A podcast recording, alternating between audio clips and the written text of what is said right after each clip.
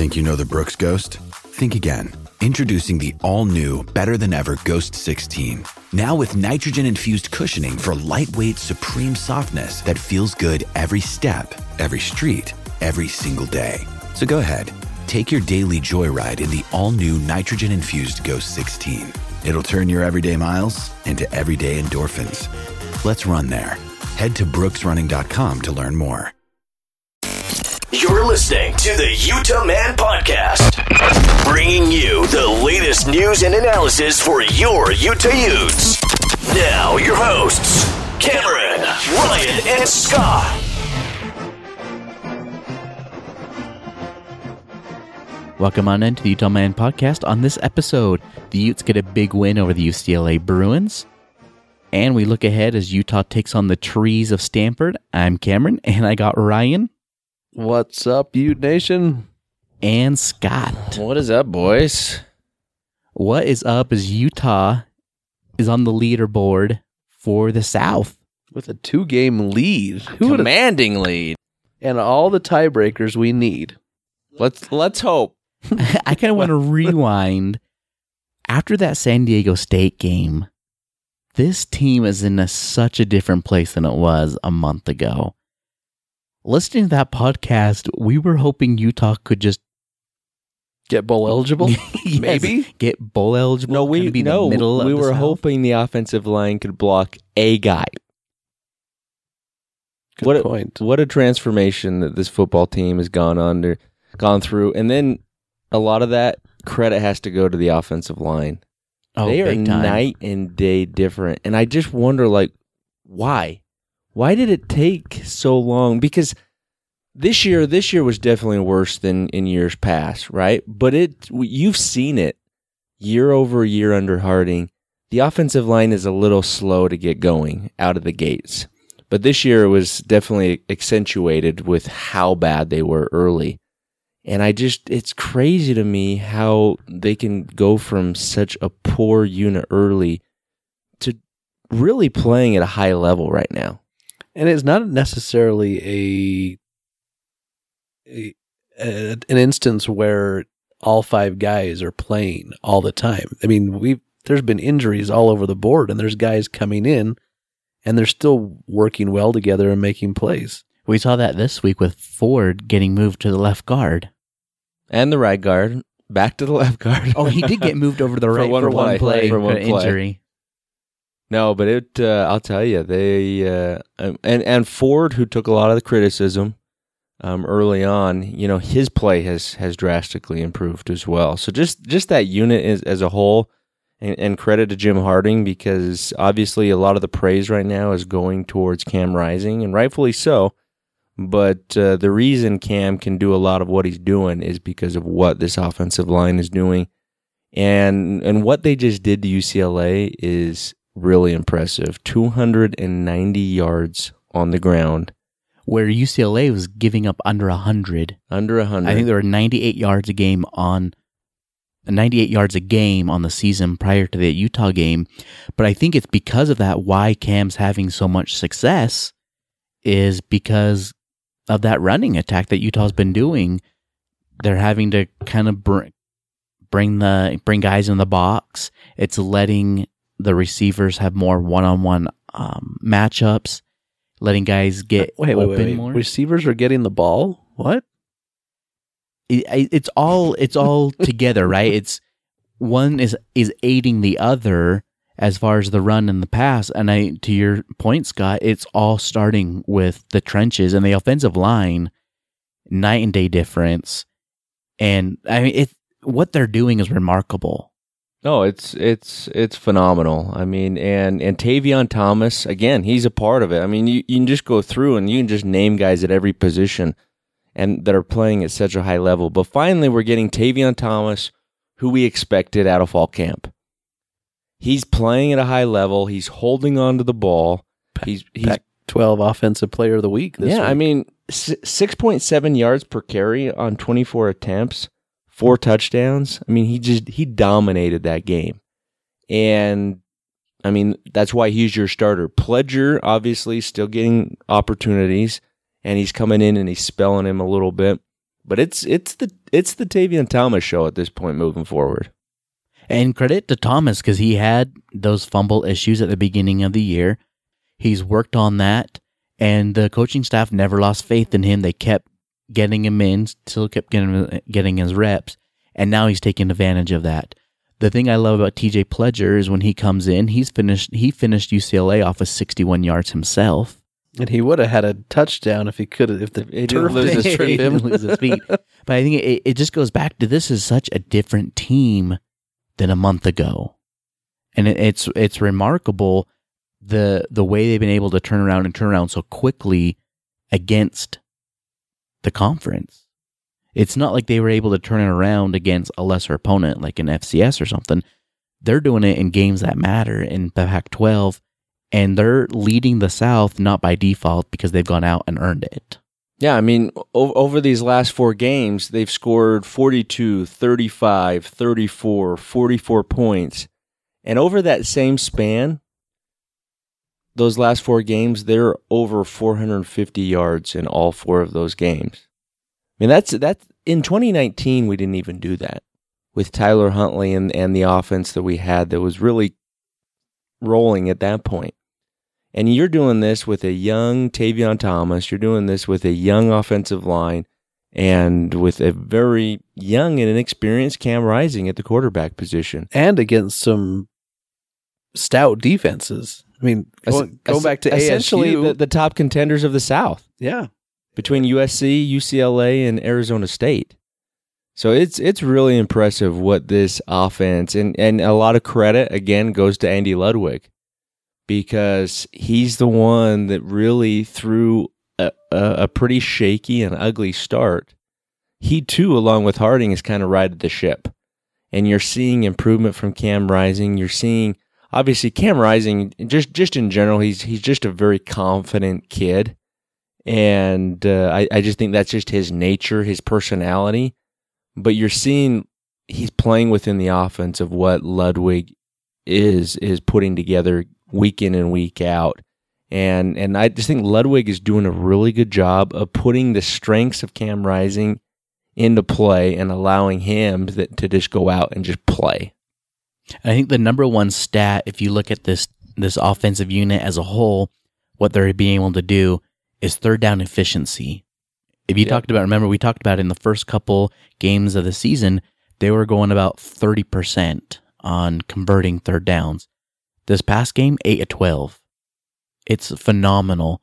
Uh, the the differences that they're doing in, in these little these little things that are adding up throughout the game. Well, and two, I think part of that is they only had 12 third downs. I mean, which means they're picking up first downs on first and second down. They're not Yeah. getting to You're third not down getting as to much third as as, much. they were earlier in the well, season. Well, earlier in the season, not only were you getting to third down consistently, you were in third and long, third Mhm. and seven, third and 12 consistently, right? Whereas now, yeah, how many, how many times last game was it third and two, third and one?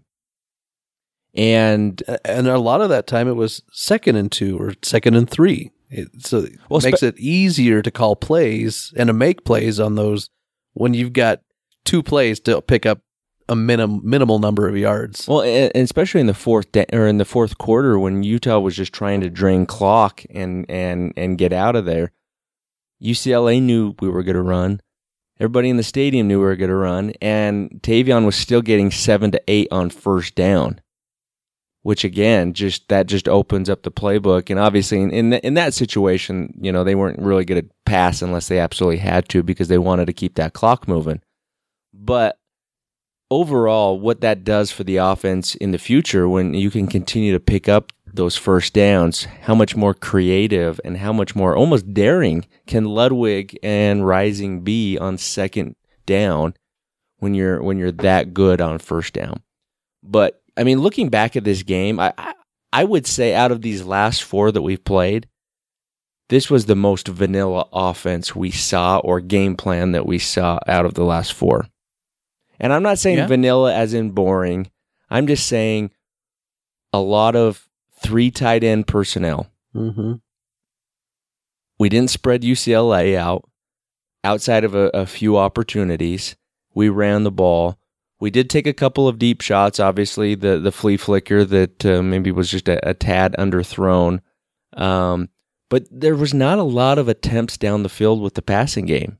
It was it was a very controlled passing game and just run the rock over and over and again. And again, when you can run for 290 yards, you really don't need to get super creative in the passing game because just keep just keep feeding it, just keep going to it.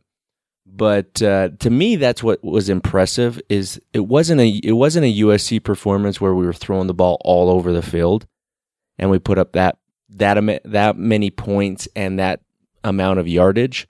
It was a pretty vanilla game plan, and they still were able to accomplish that. To me, that's where I almost take more out of this win than the USC win well, and what they were able to do. And I think that goes back to Cameron's comments earlier about the offensive line. I think e- either beforehand they saw what they were going to be able to do and executed it during this game, or as the game wore on, they thought, "Man, this this personnel group, uh, these they can move the defensive tackles and and pick up yardage," and they just kept going at it, just kept running it. Well, I don't know that they saw that on film because Kyle's winning. Kyle Whittingham's comments post game said they're they're holding teams to 90 yards a game, and he said if that happens to us, we will not win this game. And he challenged the offensive line to be able to go out there, and so I don't know that they saw it on film that they would be able to go and have success, but I think from from Utah's standpoint is they wanted to invoke their will upon UCLA and say we're going to do this. Well, And they did. and they, and they did because if you look at their scoring drives, their first three scoring drives, all three were seventy-five yards, nine plays, ten plays, and seven plays. So you got some long drives in there. And what you were saying, Ryan, it wasn't explosive plays that they were just scoring off of, Mm-hmm. or you know, a, a fluke play where a defender falls down and the wide receiver's wide open forty yards down the field. Or they're not even short fields. To your point. And the fact that they could keep drives alive con- consistently throughout that game. There was some parts in that third quarter, uh, and credit to UCLA made some nice adjustments. But credit to this Utah offense, and I don't think this is something we've ever seen. I don't think this is something we've ever seen from a Utah team in quite some time. Is for the offense to be as productive as it has been. Usually, it's always been Utah's had to rely on their defense, get their offense in good field position because the offense can't sustain drive for 75 yards. Mm-hmm. And now, now we just sit back and just get entertained offensively. I mean, it's such a different, it's such a different change. And and, and we'll talk about the defense. And the defense did have some moments and and played really well in some moments, but it's just, it's almost just a complete switch of dynamics between this offense and defense from what you fans are accustomed to seeing. Right? You can count thr throughout Whittingham's tenure. You've been able to just rely and say, our defense will get it done. We need to stop here. They'll get it done because they've done that so consistently. Well, how many times in this podcast have we said, if we can get to, if we, if the offense can put thirty points on the board, we'll, we've got a chance to win this game Right. because of the defense. Because the defense and knowing how limited we were offensively, we had to rely upon that defense. And now it's just a it's just a complete switch. We now have confidence that the offense can go and score and score consistently. It, and you're just hoping that the defense can stop enough at this point. well, yeah, but look at, I mean, I, I don't know the number off the top of my head, but if you go back to the ASU game, the second half, four four possessions, four scores. Oregon State the following week. The first two possessions were touchdowns. The third possession was a field goal. We did get stopped a couple of times by stupid mistakes in in that game, but for the most part, we moved the ball at will. And then in this game, four of the five first half possessions, I believe, were touchdowns. Little little lull in the action in the third quarter, and then put two two additional touchdowns in the fourth quarter. So for the most part, when the offense has the ball at this point, you're almost expecting a touchdown. Which which is good because when the defense takes the field, you're almost expecting to give up a touchdown. All right, we got to take a break. Uh, when we come back, I want to continue this on the offense, especially when we I want to talk about the coin top. With threats to our nation waiting around every corner, adaptability is more important than ever. When conditions change without notice, quick strategic thinking is crucial. And with obstacles consistently impending, determination is essential in overcoming them. It's this willingness, decisiveness, and resilience that sets Marines apart. With our fighting spirit, we don't just fight battles, we win them. Marines are the constant our nation counts on to fight the unknown. And through adaptable problem solving, we do just that. Learn more at marines.com. All right, in very un-Whittingham fashion, Utah wins the coin toss and elects to receive the ball to start the game. Uh, I love the aggressiveness from Utah, and after the game, uh, Whittingham said they did it for two reasons. One, because their offense is rolling, and two, uh, they want to get an extra possession on the offense because of Devin Lloyd not being in there the first half. Yeah, good, good, good ideas. Cam Rising was asked about it, and he's his whole philosophy is because we're going to score. That's why he wanted the ball, and I love that. I love the confidence that this team on the offense is showing, and it all starts with the leadership of, of Cam Rising and what he's doing for this offense. Yeah, no, it's it's it, again, it's just that change in mentality that we've been talking about. That you're seeing from the offensive side a, a level of confidence that really you, we haven't seen since Urban Meyer in 2004. Mm-hmm. I mean, you could because even in the 08 season where you go undefeated, you beat Bama in the Sugar Bowl, we didn't have an offense like that. You know, we were we were good, um, good And they, enough and in they some seemed games. to score when they needed to that Right. year, but it wasn't like They weren't a give us the juggernaut. ball and we were going to get a touchdown for you. Well, I think even in the the teams that went to the Pac-12 championship game, it was really ride or die with Zach Moss. Right. I mean, Tyler Huntley was a, a, an excellent player. Don't get me wrong on that. But the star was Zach Moss. And Zach Moss, you know, for a lot of issues that the offensive had, Zach Moss covered that up. Sure. It seems like now with with this team so far in the season is it, it really is a it's collective. It's everyone from Tavion Thomas stepping up, Cam Rising stepping up, and the offensive line, which we've been praising, you know, all all, all episode. Get get the offensive line more mac and cheese because they're killing it. Yeah, they're they're playing at a high level, and I what I want to continue to see is obviously in this game you only had two wide receivers catch balls. Britain Covey got three, Devaughn Vele got three. Outside of that, um, Howard was never uh, targeted. Enis wasn't targeted. Enis wasn't targeted. Parks and was Parks had one that was overthrown Oh, over yeah. his head. Um, so again, that's that's one area where, and we've seen that through this this this four game stretch where the wide receivers have been really involved and pivotal in the in the success, and that's what I hope. Obviously, you got to utilize these tight ends because of how dominant and how good they are. But I just hope that we can continue to keep these guys engaged and involved in the offense because if you got all of these guys involved, it just makes this it just makes it tougher on a defense to to defend. And I wonder how much of it is because the wide receivers are banged up. And I, I was surprised to see Howard out there. Um, But he looked good. He did look good, but right after the Oregon State game, there was questions of was it a season-ending Sure. injury with him. Uh, Solomon Enis has missed a few games because being banged up. Uh, so I mean, I agree He- that And I noticed, uh, just to tag tag onto that though, even Covey, even though he had three catches and was in on a few plays, he wasn't out there as much as he typically is. And, and maybe that's just because of the personnel groupings that, that were being successful, and they're just kept. Well, this is this is working for us, so we're going to run with it. And and Covey's Covey and some of those other wide receivers aren't part of those packages. But I mean, even before we started recording, we were talking about in the in the Pac-12 championship game against Oregon how they just double teamed Kuithe the whole time, and that once they kind of took that away from Utah, the Utah really didn't have an an answer for it.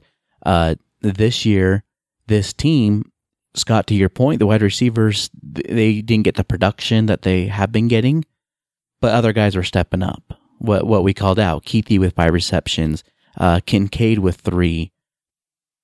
And so while maybe the, the wide receivers could be banged up, that's why they're not getting uh, the reps or the game plan just didn't really open it up for them to be productive. It is nice and refreshing to see other guys in different positions stepping up and taking that workload uh, because this offense is humming along.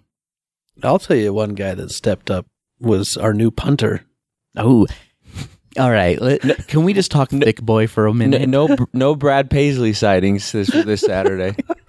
thick boy. Did you see he got votes for special teams player of the He week? did. You you know they came from local media. You know they did. I like it. Clearly, and I don't know, it's not it probably isn't going to work if you're pinned inside your own 5-yard line and have to punt.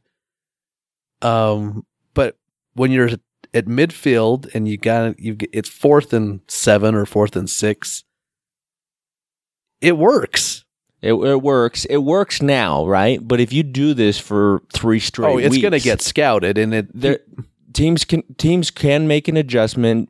It, it- they're probably the the nice thing about it is I don't know that a team is going to dedicate somebody in that situation that deep to be able to fill the punt. See, that's the thing I love is because if you do have your safeties back to field, that opens up the field a little bit more, so you don't have to kick it. Well, and, and I think on that second punt, he he um, audibled into the punt. If you noticed, he he lined up at a normal depth, looked over the defense, and then did his little uh, um, his little gesture Kill, to, kill. to kill, and then he took about three steps back before the ball was snapped.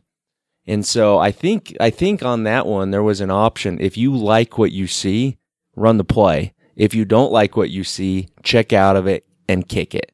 Which which I like, right? Because that just takes advantage of that point that you just made. If if the defense is going to send maybe a safety back to try and field one of those punts, well now you've only got 10 real defenders you got to worry about. And and maybe that's the look that you like and and you run your play, you pick up that first down. So it, it gives teams some options, but it it will be interesting to see if that's something that they continue to use throughout uh, the rest of the season, or if that's just going to be something you see in spot uh, spot situations moving But, forward. I mean, it definitely has to be spot situations because, like Ryan pointed out, when you're deep in your own territory, you can't do that. You got to get a good punt. well, off. you you, You can, can- you, you can, can if- if you have no confidence in your in your punting unit. Very true. But what I also like about the him punting it, and, and clearly, I mean, he had experience in high school, so he knows what he's doing to a certain extent. But he put both of those punts inside the ten yard line. They both checked.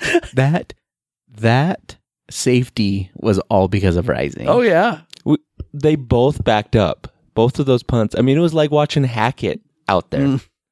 We haven't had a punter that's really been able to consistently back him up since know, Wishnowsky. Well, Wishnowsky did, but he wasn't quite as good as Hackett. Hackett had just an ability to con- consistently just drop it right where he needed to, and not have it roll into the end zone. And obviously, Wishnowsky was a super talent, but but yeah, I mean, it was it was pretty incredible what he he was able to do. I mean, I want to keep talking about about Rising. Uh, I do want to say I got to give credit to Shaw. Kickoffs were a lot better. Uh, their tackling. It was amazing how UCLA kept bringing the ball out, and they never got it to the twenty. Well, they brought it out alone the because they the ball wasn't kicked into the end zone, so you're almost forcing you know UCLA's hand there, catching at the two yard line. They got to run it at that point. Yes, but the fact that the coverage was down there and made No, it was good great. tackles because that's one thing we have harped on, right? With with the special teams, uh, and and is them not being able to to hold guys in check and them getting past the twenty five, uh, which is for me is the kind of you know the telltale side of, of how well you're covering your kickoffs. And and I agree with all that, but where I stand, every ball kick it out of the back of the end zone I agree. because I don't trust this special teams unit as far as I can throw them. Oh, I, I agree. I, I'm a firm believer, just kick it out. But for the ones that didn't go out, they weren't touchbacks. I, I will give Shaw credit No, was, and the there was special good teams credit. coverage for sure. Uh, so let's pick it to, to, to Cam Rising. Cam Rising, 17 of 27, 179 yards, uh, one touchdown in the air. Uh, I think one thing that I that I saw that you know we kind of talk about in the game is is Rising isn't locked on on a receiver anymore, and we saw that in his first game against Washington State how he just stare guys down. He has progressed so much. It's surprisingly to think he still is under ten games in a college Well, career. That- what, is that's he that at growth. Six now, seven now. That's that growth that you're seeing is is he's progressing at a really good rate and he's making good decisions, right? He's only got two picks on the season. Well, those two picks came on one a bad throw um, and one just kind of an un- unlucky Oh, the- situation the, fluke against ASU. Right? Yeah. And outside of that, he's got no picks on the year. Uh, outside of that game, so he's protecting the ball, yet he's still being aggressive, and he, and some of those he's fitting into really tight windows. And that ball to Kuithe down the down the sideline towards the UCLA sideline in the first quarter, and that was that was a beautiful throw. Only where he could get it. Oh, and it was Yeah. just it was on a rope, just, Mhm. just it was just pretty to watch. I again, I am all in on Cam Rising. Um, I don't think it's a coincidence that the team started playing better when he's in there. Is he the sole reason? No. But everyone just says what a great leader he is, and it doesn't matter if it's third and long or, whatnot. They believe in what he's saying in the huddle, and I think that just kind of spreads out the whole offense. I think I think that's where you're seeing that confidence come in. Now, if you guys remember, our longtime listeners will remember uh, this fondly. Back in 2019, our love of Tyler Huntley. Why do we let him take control, Gu- Ryan? Guys, we're back on the pottery wheel. Rising has put us back on the pottery wheel. there he is. Scott if, you can't. could, if you folks could only see Scott right now, Scott fondling cannot- pottery, fake pottery. We're forming. We're forming. Creating a nice base. Scott can't be trusted with with the equipment here. Rising has got us in, in a place where it's just magic is happening, guys. Well, if this is only a video podcast, you guys would be dying. It feels good to have a quarterback play like this again, doesn't it? We, we get these we get these moments on the podcast. I'm sure his soft hands are nice on that pottery wheel. I'll bet he I bet he knows how to throw a bowl. As they say in the pottery world. Oh my gosh, Scott! How I let you take control sometimes, I just I don't know. Tell ya. Cam, Cam, take the wheel, buddy. Take the wheel, Cam. I got nothing. I, I, I can't follow this up. I can't follow this up. No, that's what I'm saying. I'm saying Cam Rising. I, I know. I, I I I clearly know you're not speaking to me, Scott. Take the wheel, Cam. Take over. Finish the finish the pottery. Finish the piece. All the way to the Rose Bowl, baby. We're here the whole way. My hands are on your hands. Oh Let's work this together. I I don't know what I don't know. I, Family show. I don't know what to say. I could feel his presence.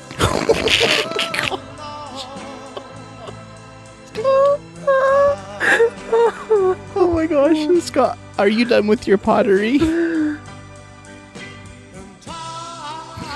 I'm in the moment here, gentlemen.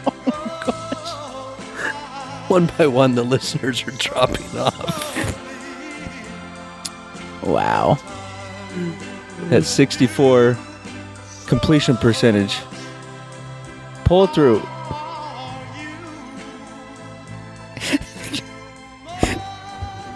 I, I, I can't. all right, so if you're still with us, I don't know where Scott is. Physically, he's here. I don't know where he is mentally. I'm cleaning up on the pottery wheel here. Somewhere with Demi Moore and Patrick Swayze. That's what Cam's Cam's play's doing to me. It's magic, gentlemen.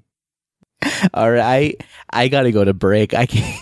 I gotta I gotta go to break. Rethink where this episode's going. We'll be right back. Hey, lead us lead us to the break uh, at the end of that song.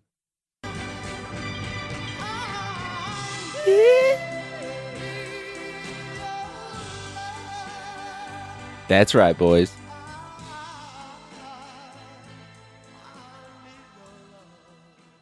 Another day is here, and you're ready for it. What to wear? Check. Breakfast, lunch, and dinner? Check. Planning for what's next and how to save for it? That's where Bank of America can help. For your financial to-dos, Bank of America has experts ready to help get you closer to your goals. Get started at one of our local financial centers or 24-7 in our mobile banking app. Find a location near you at bankofamerica.com slash talk to us. What would you like the power to do? Mobile banking requires downloading the app and is only available for select devices. Message and data rates may apply. Bank of America and a member FDIC. All right, we're back. I've taken full control of the board. No more Scott. Whenever he does it, it's either like Neil Diamond. what I, I don't. Uh, what's that song? I can't remember. Neil Diamond, Sweet Caroline. Sweet Sweet Caroline. Caroline. Unchained Melody. Little Li- we've done we've done a little Lionel Richie. We have done Lionel Richie. Oh. You did like some curse thing a couple years ago. Fernando. We'll have to bring Fernando back on. Didn't he also do like a Willie Nelson tribute or something, or like a?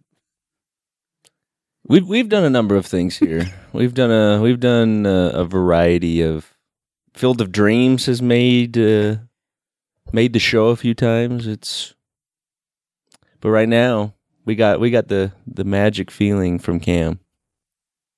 All right, so let's go in the defense. Uh, I think the defense played better. It's not the same defense Utah's put out year after year, but I think they're making strides. They're making improvements. Um, they they are banged up. They do have some injuries. Devin Lloyd missed the whole first half because of the terrible targeting call the week prior. Clark Phillips is playing the nickel. But as much as that's all getting moved around, as much as the youth is there, I, I still think this defense is getting better. I I think you're right. I think uh, just in just in this game alone, I think we saw an improvement from start to finish. I mean, early in that game, they were matching us. We would score a touchdown, they'd score a touchdown, and as the game wore on, we figured out ways to stop them and and get off get their offense off the field. If there's one thing that too that is alarming for this um for this game on the defense, they did hold UCLA to four of sixteen on third down, but they allowed them go seven of nine on fourth down. It's because That's just Chip Kelly thing, though. well, but it was also where they stood on the field. Is Yeah. they were consistently near the fifty or on the other side where they felt comfortable enough, and I I think part of it is they just don't respect our defense. Oh, for sure. That they knew, hey, we're going to go for it and we're going to get it against these guys.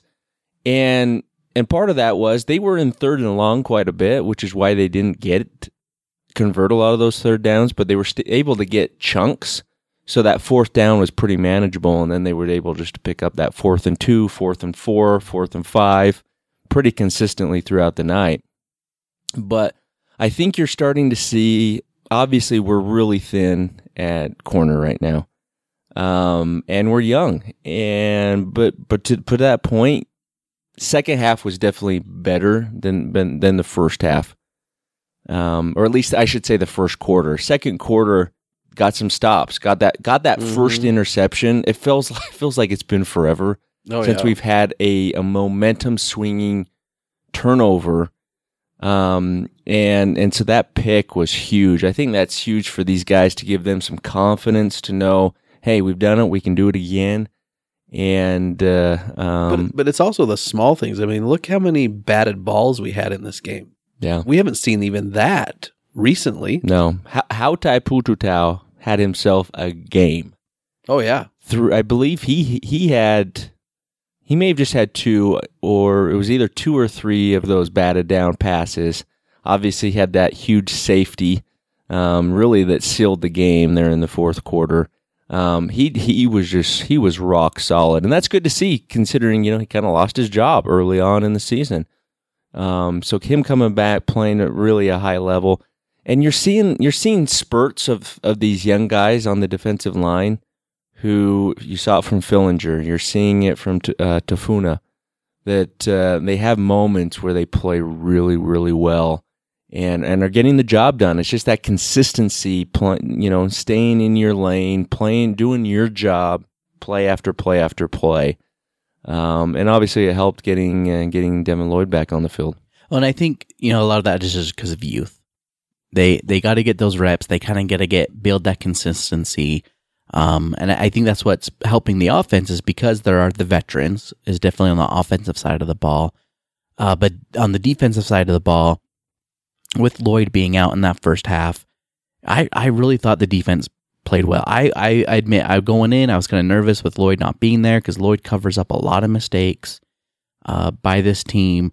He r- really is the consistent defensive player that can get pressure on the quarterback. Uh, that's one area I'm still concerned about is Utah's just not getting pressure, timely pressure on the quarterback. Uh, but again, it's a young defense. They're learning. They're getting better. And and for having guys banged up like what you said, Scott, they- they're thin, especially in the secondary. They're they're playing better. And we're seeing what the potential could be in the next year or two as well. I think this these guys have the potential to turn into the defenses we've seen in years past. Okay, I, I totally agree with that. But is this team, as this defense, as as we sit right now, or a month from now when we're potentially playing for a Pac-12 title, are they good enough to win a Pac-12 title? The offense, the offense is good enough. Is Mhm. the defense good enough? This that we're we're seeing the defense right now. I think gets gashed by Oregon. I would agree.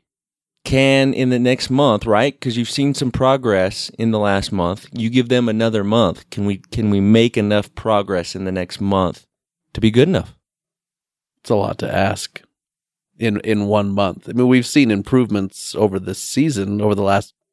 We've seen improvements over the last month, but to get to, I mean, Oregon, as everybody knows, can move the ball. Oregon, Oregon. I mean, know- Oregon State moved the ball Yeah. on them a Yeah. week ago. I, I'm. I've got PTSD about facing Oregon in a Pac-12 title game. Makes me nervous. We need you, Fernando.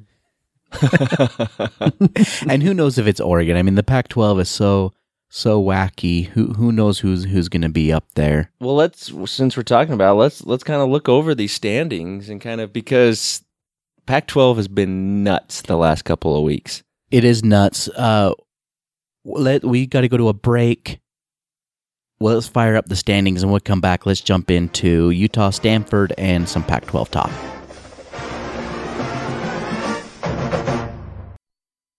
When you need mealtime inspiration, it's worth shopping Kroger, where you'll find over 30,000 mouthwatering choices that excite your inner foodie. And no matter what tasty choice you make, you'll enjoy our everyday low prices, plus extra ways to save, like digital coupons worth over $600 each week. You can also save up to $1 off per gallon at the pump with fuel points. More savings and more inspiring flavors make shopping Kroger worth it every time. Kroger, fresh for everyone. Fuel restrictions apply.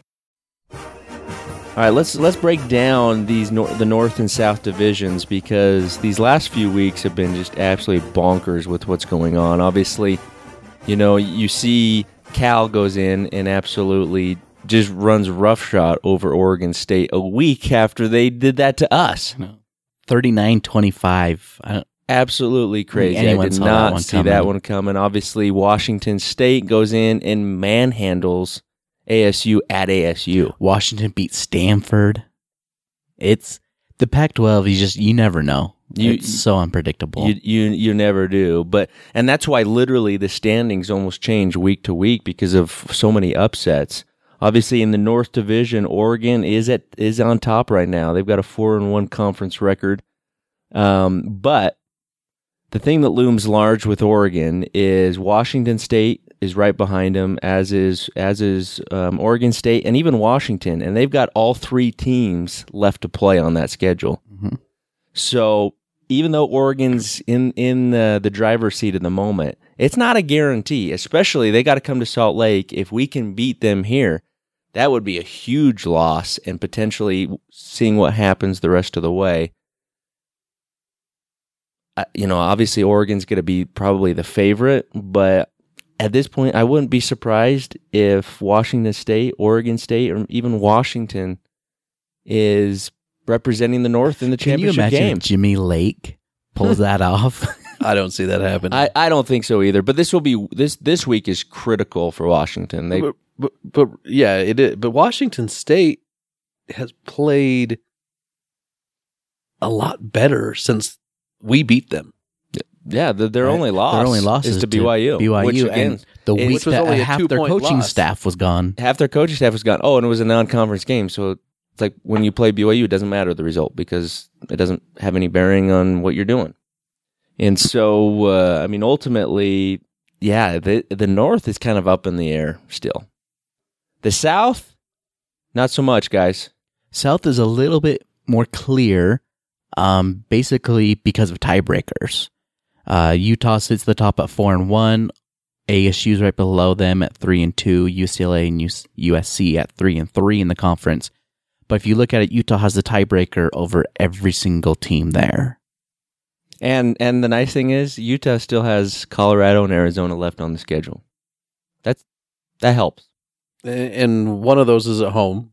And really, the Arizona game It'll shouldn't matter where it's played. It, it'll be it'll be a scrimmage because there's no going to be no AS, or Arizona fans in attendance. Really, the the two games that are really of utmost importance left on left on Utah's schedule is this week at Stanford, and then uh, three weeks home to Oregon. I'm a little nervous about this a, or this Stanford game. I'm nervous because we're not in the comfy confines of Rice Eccles. and I think that's where youth comes into play. Is uh, it seems like younger teams, like what we were talking about, the defense, they tend to play better at home than on the road. The thing with Stanford is you look at them two and four in conference, and you wouldn't think much about that, except their two wins are against Oregon and USC. Right. Which which tells you they have the ability to put a game together and play really well. They don't do it consistently, but they do have that ability. And if you're paying attention to the Pac 12, that's kind of a worst case scenario for a young Utah team going on the road, right? Where they didn't perform all that well last road game. The difference, though, is Oregon State Stadium was packed It and was. loud. Stanford is going to be like playing at home. There, Stanford has no fans cheering for them. No, it'll it'll be a, a primarily empty stadium on a Friday night, no less. Right, so you're not. It's not even a Saturday game. Late Friday evening, they're not. You know, that fan base is not going to show up. So environment wise, that is huge for Utah. You're not going to have a, a tough environment to play in. But you've seen it. You've seen it at times throughout this year. S- You know, they're just able. Stanford is able to play well in moments, and they've got a good young quarterback in in McKee. Mm-hmm. He is young, but he's he was a highly recruited kid, and he's put up some pretty impressive numbers um, so far this season. The the thing that stands out to me about Stanford is we're we're so used to them having just kind of a stud at the running back position, Yeah, a power run game. power really. run game with a guy that just can scare you, right, and just run all over you. They don't really have that this year. You know, it's really kind of by committee, and they don't have any one guy that really stands out. Now, granted, they're still talented guys, but uh, you know they're only averaging um, 91 yards per game on the ground this year. So, um, and they're they're giving up over 206 a game on the ground defensively. That bodes well for us. That does bode well if if we can go in and run the ball and not allow them in turn to run it down our throats like Oregon State did. That's going to speed this game up, keep that clock moving, and that'll be that'll be huge for for this for this game for the Utes because I don't know, man. I just I I'm just nervous about this. I, I see this game playing out as a Whittingham special. Like, run the ball, run the ball, run the clock. Time of possession is going to be huge in this one. I, I, I, can see it as a trap game. I'm not as nervous as you are. Yeah, and and and I just I hope it's just I I'm probably putting too much emphasis on the fact that it's a road game. You know, I've I've got a lot of confidence when Utah's playing in Rice Eccles. That environment, especially with a young team, they they they play well at home. Whereas we haven't. I mean, you you go to BYU, did not play well. You go to San Diego State, did not play well.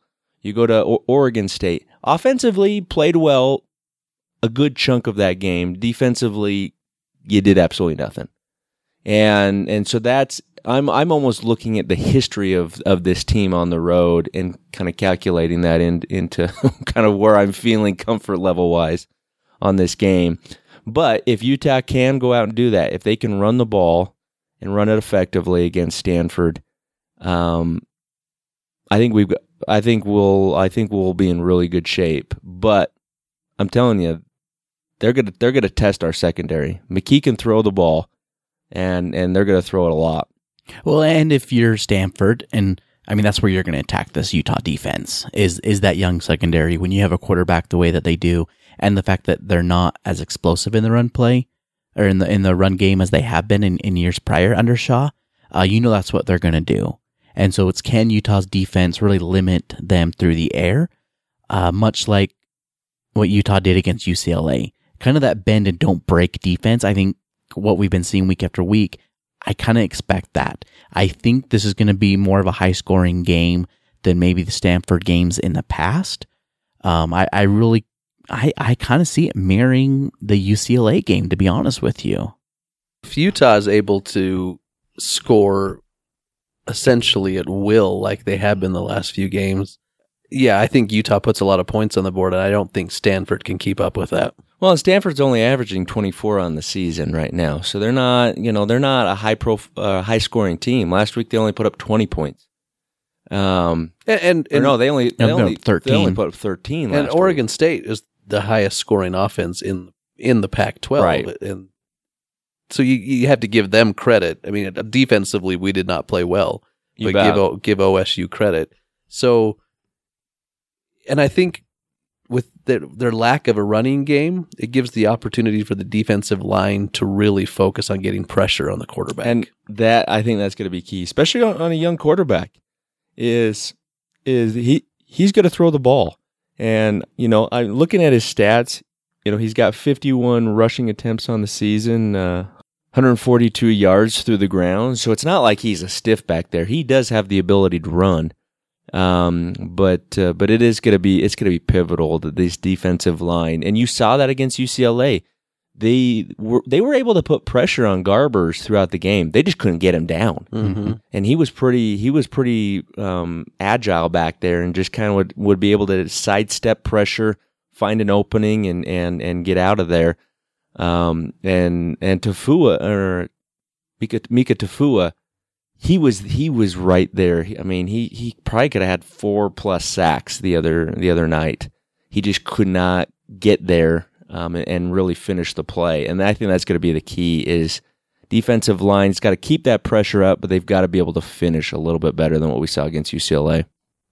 All right, before we get into our our Utah Stanford uh, scores, let's go and kind of just look over the Pac-12. I know we just broke down the standings, but the games last week we kind of mentioned. it. I think the the big game as Cal beating Oregon State 39-25.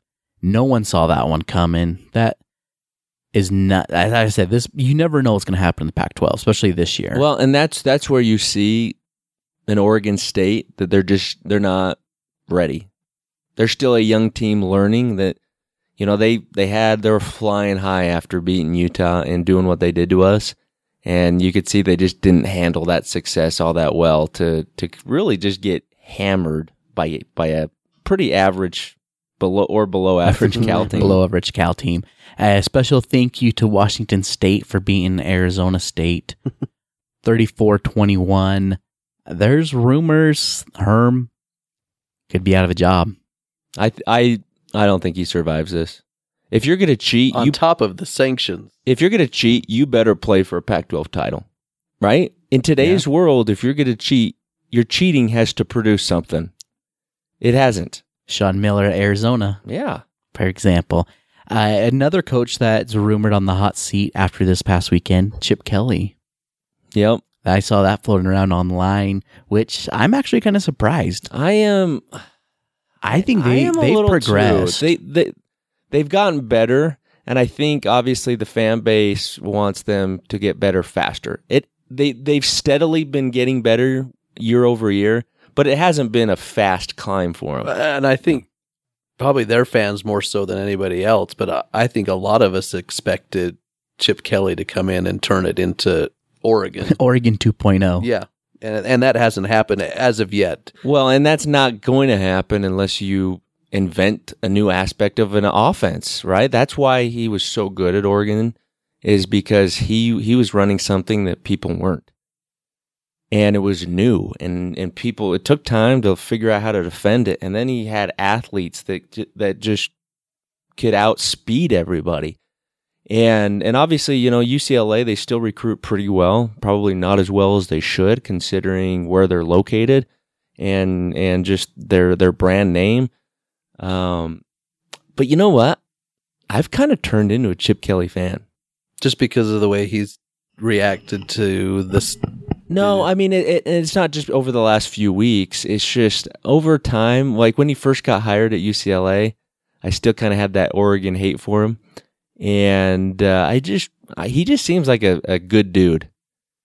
I, I would agree. I mean, I obviously don't. None of us know him personally, sure. but uh, how he's come across, especially in the wake of the Aaron Lowe and Ty Jordan and his remarks, and how he brought the team in and put flowers at the twenty-two, and some of the his comments, I would say, yeah, he leans towards being a, a good dude. Well, and I- way different than what you kind of envisioned him being when he coached at Oregon. Right, and and you know Whittingham has high praise for him as well, and uh, um, so yeah, I don't I obviously you know I, I don't know whether I want him to stay for the sake of the Utes, whether I want him to stay or whether I want him to to go in a different direction. Um, but uh, it will be interesting to see where that where that one shakes I out. I honestly would be surprised if the administration there fires him so quickly. He's not. He he was a big name hire. It's not like some guy you went out and take it took took a risk on, and it did, it's not panning out after four years. Yeah, but they also are paying him a lot of money. And that money, they may be saying, the results you're giving us is not worth what we're paying you. And that, Yeah. that could ultimately be a factor in that too. Because the, the, their fan base does not seem to be super thrilled with him and they're almost ready for a change. But, you know, that's all they do. that's all they've done since we've joined the program is just keep changing and staying about the same. So, Yeah, but to be honest with you, as good as an athlete as DTR is, he's so inconsistent, and that's part of your problem right there. well, and, and that's partly where I think, I mean, Garbers is only a freshman. I was really impressed with the Garbers. And he, he, I mean, that was his first ever start in probably the toughest venue to play in in the Pac-12, outside of maybe Oregon. And uh, I thought he handled himself pretty well. Mhm. You know, he he he definitely had a couple inaccurate throws, but you're going to get that from any quarterback, really. Um, but he he managed the offense well. He kept the, he kept them moving. He really he didn't have, have any big mistakes. The interception really wasn't on him. It was just a great play by the defensive line to bat it up in the air and pick it. He honestly Mm-hmm. played better than Jayden Daniels played. Yeah, yeah. Oh, yeah. I, I would agree. And, and the fact that he's only a freshman, um, and with with an offensive minded coach in Chip Kelly, you know, I think if if they hold on to Kelly, you know, I think with him at quarterback in in a few years, they could they could actually be a really tough out. oh yeah, well, and that the offensive line that he played against on Saturday, it, it's top notch. Yeah. and so you have all of those, and then you keep Kelly in there, the consistency of that head coach. I, I think things are on the rise. I wouldn't let him go if I was if I was an administrator there, but money talks. Money does talk. Uh, looking at games this week, as we mentioned, Oregon, Washington play a big game there, and then another one to keep an eye on this weekend. ASU and SC play. Are we Trojan fans this week? Do we have to fight on? I don't know that we even have to root for either one of them at this point. Yeah, it probably makes sense to root for USC because it gives us one more, Gives it a little cushion, a little more cushion, even though we have the tiebreaker. But I think I'm always gonna. I think I'm always gonna go Dirty Trojans over ASU. fight on. because because either way, I don't. It's not really going to affect Utah one way or the other. And anytime you can see ASU get buried, let's. I'd help. I'll, I'll go help throw a little bit of dirt on them. All right, let's get into this Utah Stanford. Utah is traveling up to Stanford Friday night game. That makes me a little nervous as well. Short week and you're traveling. Uh, Vegas, as we're recording this, has Utah as a seven point favorite. I like it. I always like when Vegas has uh, confidence in the Utes. Um, Scott, so where you like that? What's your what's your score? Who do you got winning? Yeah, man. I think I think the Utes offensively continue to roll. I think we're gonna I think we're gonna put points up on the board. I'm gonna go Utah forty one, Stanford twenty eight. Ryan, where are you going? I too think the Utes keep rolling. I think I don't I don't see any reason why this offense cannot continue to put points on the board. Um, and I think again it's it's a little high scoring on the Ute side. I'm going to go 45 to 24. I'm right along with you guys. I have Utah 42 24 over the trees. That will do it for this episode. Ryan, where can people find you on Twitter? At Drum and Feather. Drum, the letter N, Feather. And Scott. Yeah, Ute man underscore forever. And you can follow me on Twitter and Instagram at Utah Man Podcast at our home, utahmanpodcast.com. And anywhere you listen to a podcast, we are there iTunes, Stitcher, Google Play. And hopefully, Utah gets another big win this Friday against the Trees and go Utes. Go Utes! Go Utes will be till I die, Ki-yi. Finish it off, Utes. We're good. Let's cut it. The views and opinions expressed on this podcast are their own and are no way affiliated with the University of Utah.